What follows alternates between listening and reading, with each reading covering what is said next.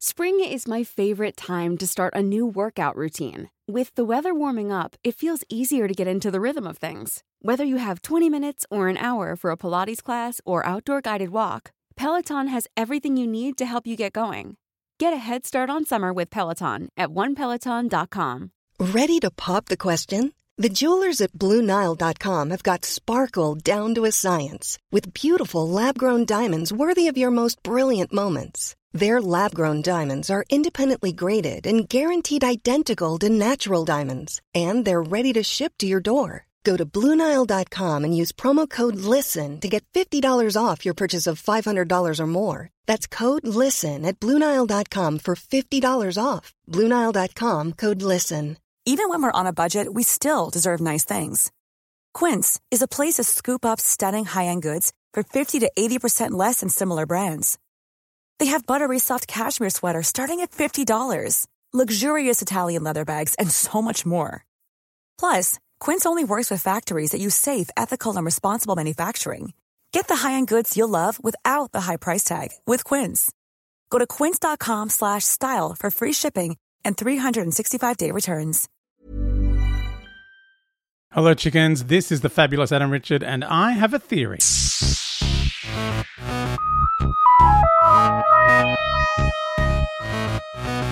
Oh, hey chickens, how's it going? Uh, they've revealed the third episode. I know we haven't even seen the second one. Um, chapter three of Doctor Who Flux is called Once Upon Time.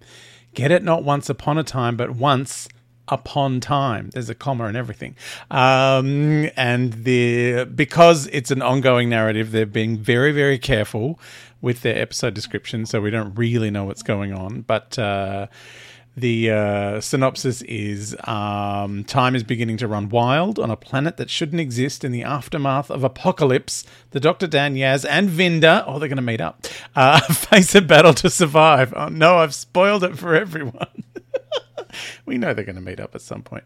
Um, also, I've watched the trailer for the next episode. Uh, there is obviously the trailer that's at the end of chapter one, um, the trailer for War of the Sontarans, but there's a more extended one. It's about 30 seconds long uh, with Mary Seacole. Uh, she was basically um, Florence Nightingale, but better, apparently, during the Crimean War.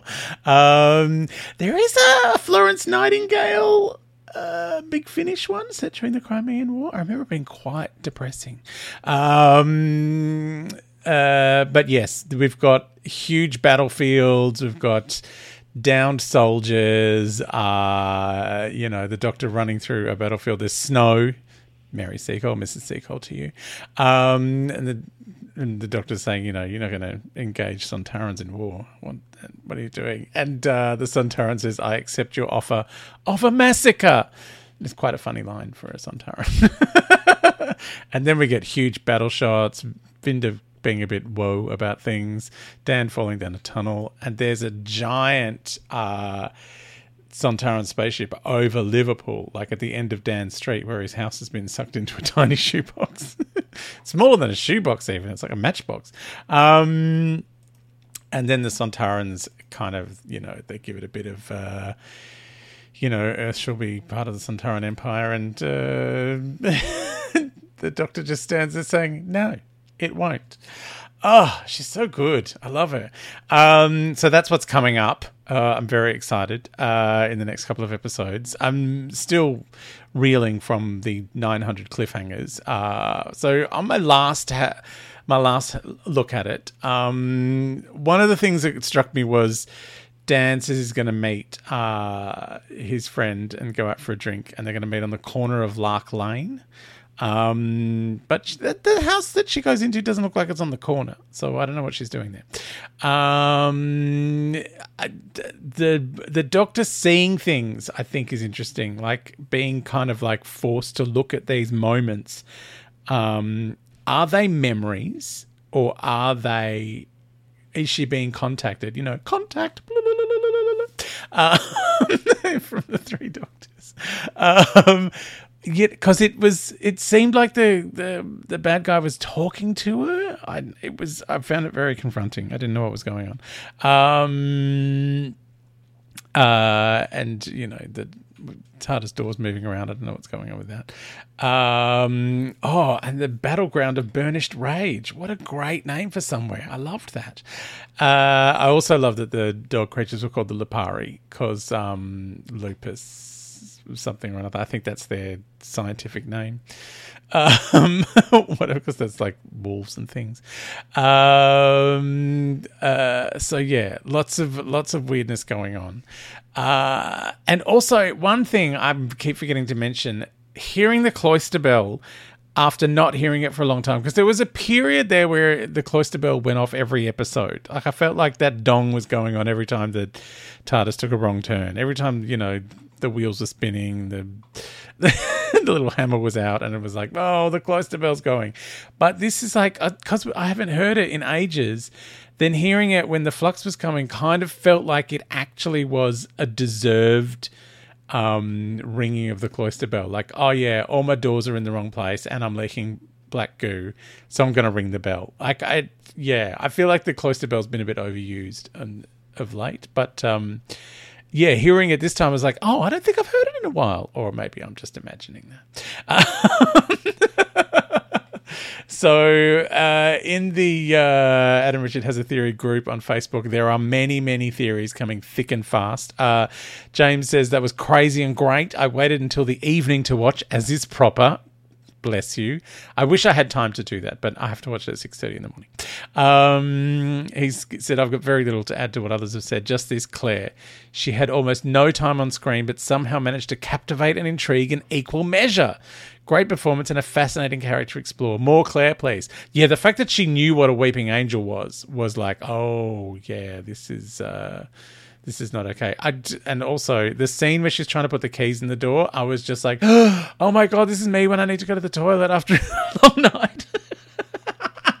You're just like, oh my god, why, why am I, why am I incapable of putting a key in the door now? I'm gonna wet myself. Um, uh, James says, and one more thing Dan succeeded in being lovely right off the bat. Nice writing and a charming low key performance, which is unusual for a comedian. Normally, we're annoying and over the top. Um, Damo says, I realized I don't blink when the Weeping Angels are on screen. uh, so much happened in this episode. The alien race of border terriers was an interesting addition. Oh yeah, I, I kind of liked them though.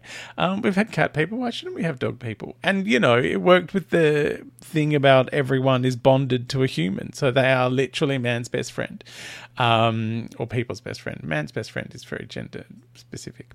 Um, uh, so yeah, I I really liked that. Um, Damo says my theory at this point is that old mate Crystal Face I, can't, I, can't, believe that's now what I'm calling him.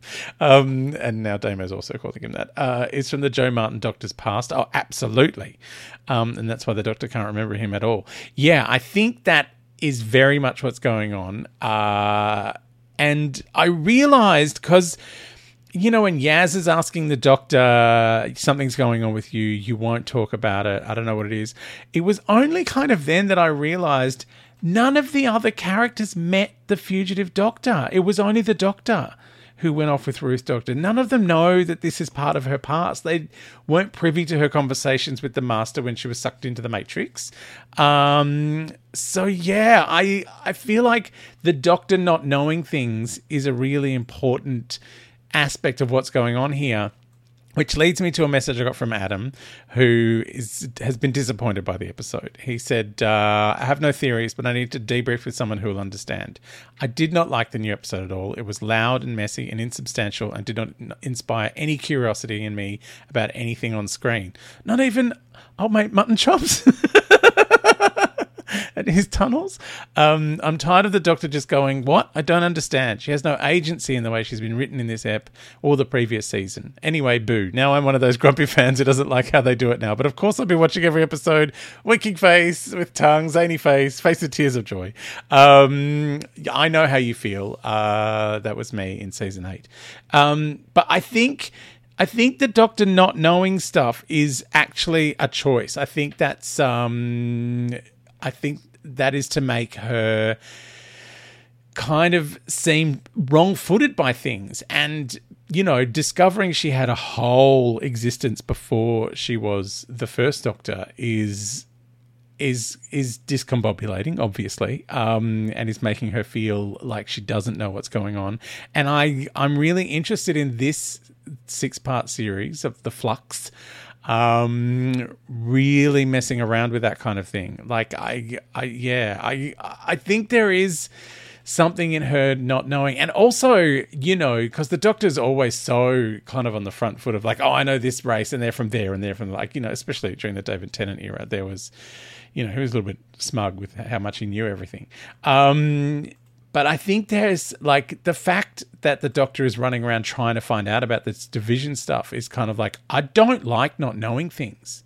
Like, this is not okay. This is confusing for me. I, you, yeah, sometimes I might forget stuff, but eventually I work it out. And like, actually not knowing things, I think is really putting her in a position where we are meant to go, oh my God, this is this is actually a big deal for the doctor because the doctor knows everything, and here the doctor knows nothing, um, which kind of raises the stakes a bit for me. I feel. Um, I don't know. Adam may disagree, uh, but yeah, I feel like this is we're getting into something here where things are.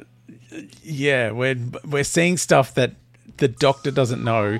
So how are we meant to know that everything's going to be okay? All right. Uh, next episode, more of your thoughts and theories about the chapter one.